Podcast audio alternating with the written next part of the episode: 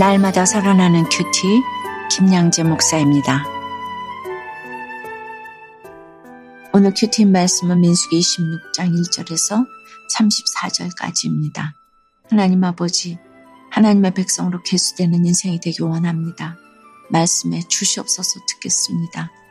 개수함을 받으려면 첫째 거룩한 삶을 사는 남은 자가 되어야 합니다.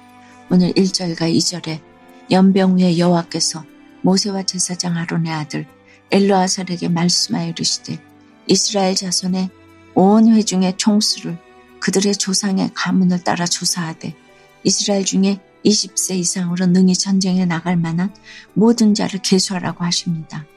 지난 1장에서 모세와 아론이 신의 강야 회망에서 1차로 싸움에 나갈 만한 자를 계수하고 그동안 이스라엘 백성은 광야에서 힘든 훈련을 받았지요.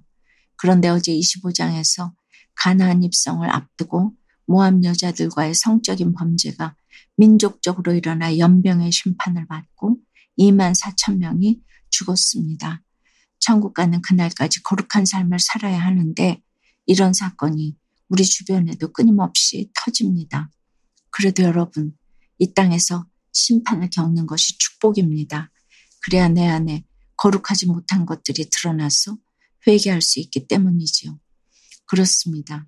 하나님의 징계는 내가 정결하게 될 기회입니다.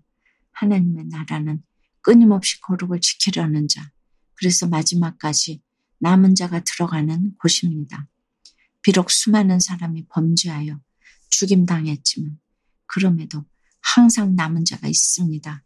그리고 하나님은 그 남은 자를 하나님 백성으로 개수해 주십니다. 적용해 보세요. 이 땅에서 고난과 심판을 당하는 것이 축복임을 믿으세요? 여러 심판의 사건 가운데 하나님이 남겨주시고 다시 계수해 주신 것은 무엇입니까? 계수함을 받으려면 둘째, 자기 죄를 봐야 합니다. 5절부터 18절은 성막의 남쪽에 진을 친 르벤, 시몬, 가지파의 계수에 대한 기록입니다. 1차 군대 계수 때보다 르벤 지파는 2,770명, 시몬 지파는 37,100명, 갓지파는 5,150명이 각각 감소했어요.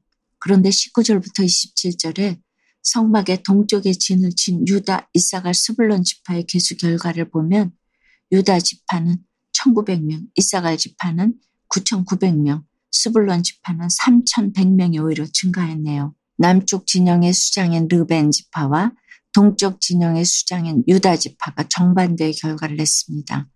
르벤은 야곱의 장자이지만 아버지의 침상을 더럽힘으로 장자권을 박탈당하고 야곱에게 탁월하지 못할 것이라는 저주를 받았지요. 유다는 며느리 다말과 동침하고 그 죄가 드러났을 때 그는 나보다 옳도다 하며 회개했습니다. 그리고 야곱은 그에게 유다야 너는 네 형제의 찬송이 될지라 축복했지요. 그 축복대로 유다 지파와 그와 함께 진을 친 종족이 번성했네요. 정말 말씀대로 되었습니다. 세상의 시각으로 보면 유다 같은 죄를 지은 자는 탁월하지 못한 자로 여겨지겠죠. 그러나 하나님은 자기 죄를 보는 사람을 이렇게 번성하게 하십니다. 이것이 바로 영적 원리입니다. 적용 질문입니다. 내 죄를 깨닫고 회개했더니 하나님이 번성하게 해주신 적이 있습니까? 세상에서 탁월한 자로 살려고 무던히 애를 썼지만 오히려 반대의 결과를 마주한 적은 없으세요?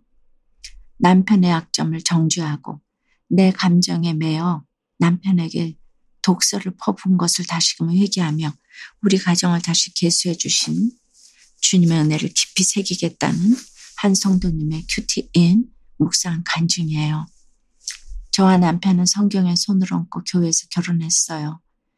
그러나 남편은 신혼여행에서 돌아온 첫날부터 제게 각방을 요구했고 날마다 술에 취해 옷에 립스틱을 묻히고 들어왔지요. 게다가 골프와 도박 등 여러 중독으로 많은 빚까지 졌어요. 이런 남편을 도저히 용서할 수 없었던 저는 하나님 자리에 앉아 남편을 온몸으로 무시하며 마음속으로 수없이 살인했답니다. 그러면서 우울과 분노, 의부증과 망상으로 하루에도 수백 통의 전화를 걸며 남편에게 집착했어요. 그야말로 결혼 광야에서 남편을 원방만 하다가 죽을 인생이었지요. 가족은 구원 때문에 이 땅에서 묶어주신 공동체인데 저는 남편의 약점을 정죄하기만 하고 내 감정에 매여 남편에게 독소를 퍼부었어요. 그래서 가정을 전쟁터로 만들어 아들을 아프게 했고 남편의 구원을 방해했습니다. 하지만 하나님은 이런 저를 큐티하는 공동체로 인도해 주셔서 언약을 성취하시는 신실한 하나님의 사랑을 알게 하셨어요. 고라 무리와 같은 저의 반복된 불평과 반역에도 불구하고 저를 오래 참고 기다리시며 말씀으로 끊임없이 양육해 주신 거예요. 그리고 하나님은 저와 남편을 교회 소그룹 리더로 세워 주셨답니다. 제 원망과 통곡의 기도를 받고 구원으로 응답해 주신 하나님께 감사드려요. 오늘 이 절 말씀처럼 주님이 저의 가정을 다시 개수해 주신 은혜를 깊이 새기며 받은 은혜와 사랑을 잘 흘려 보내겠습니다. 저희 적용은 아들의 마음을 잘 살피고 남편의 연약함을 인정하면서 나의 약점만 고백하겠습니다. 남편이 벌어다 주는 생활비에 감사하며 규모 있게 생활하겠습니다. 입니다. 28절부터 34절은 요셉의 자손인 문하세 지파의 인구 개수에 대한 기록입니다. 문하세는 요셉의 장자이지만 동생인 에브라임이 오히려 장자의 축복을 받았지요. 1차 군대 개수 때 에브라임 지파는 문하세 지파보다 번성했어요. 그런데 2차 개수 때는 문하세 지파가 2만 500명이 늘어나고 에브라임 지파는 8천 명이 감소했습니다. 비록 문하세는 장자의 축복을 동생에게 빼앗겼지만 하나님 앞에서 분내지 않고 평범한 삶을 잘 살아냈기에 이런 은혜를 받지 않았을까 싶어요. 그리고 33절에 보니 문하세 자손 중에 그 유명한 슬로바스의 딸들이 나오네요. 저는 아버지가 죽고 힘든 처지에 있는 슬로바스의 딸들 같은 이들 덕분에 하나님이 문하세 지파를 흥하게 하셨다고 생각합니다. 특별히 다섯 딸의 이름이 여기에 일일이 언급된 것은 이것이 전쟁에 나갈 만한 자를 뽑는 개수가 아니라 하나님 나라에 들어가기 위한 영적인 개수임을 보여줍니다. 사랑하는 여러분, 지파별로 다시 개수해 주시는 오늘 말씀 어떠셨나요? 이름도 많이 나오고 숫자도 계속 나오니까 복잡하고 어렵게 느껴지진 않으셨나요? 그런데 이것을 광야 인생에서 각 지파가 받은 성적표라 여기고 지금까지 우리가 묵상한 말씀을 쭉 되돌아 보시면 어떨까요? 그리고 오늘 본문을 다시 읽으면 어느 때보다 더 풍성한 묵상을 하게 될 것입니다. 거룩한 삶을 사는 남은 자가 되어 하나님의 백성으로 개수되는 저와 여러분이 되길 주님의 이름으로 축원합니다. 기도드립니다. 주님 오늘 이스라엘 백성이 바알보를 섬긴 죄 때문에 연병으로 2만 4천 명이 죽고 참으로 고통 가운데 있을 때 하나님이 다시 인구를 개수하라고 명령하십니다. 광야 생활이 너무 힘들고 지치고 말씀대로 사는 것이 버거울 때가 많지요. 그래도 하루하루 주시는 말씀에 은혜를 붙잡고 또 오늘도 일상을 잘 살아내기를 원해요. 이 땅에서 여전히 되는 일이 없는 것 같아서 결국은 개수해 주실 주님을 신뢰합니다. 주님이 개수해 주셨다는 것이 우리의 가장 큰 상급이요. 가장 큰 위로가 되게 해주시는 걸 믿습니다.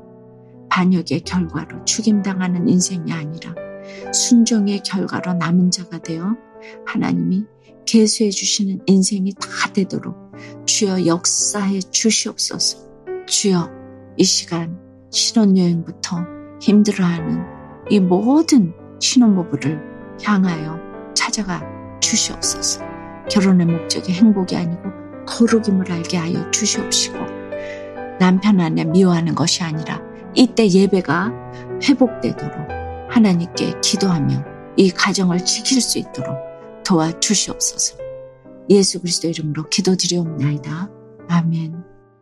지금까지 우리들 교회 김양재 목사님이었습니다. 큐티에 도움받기 원하시는 분들은 큐티엠 홈페이지 qtm.or.kr 또는 유튜브에서 큐티엠을 검색하시면 도움받을 수 있습니다. 자세한 문의사항은 지역번호 031-705-5360번으로 문의하시기 바랍니다.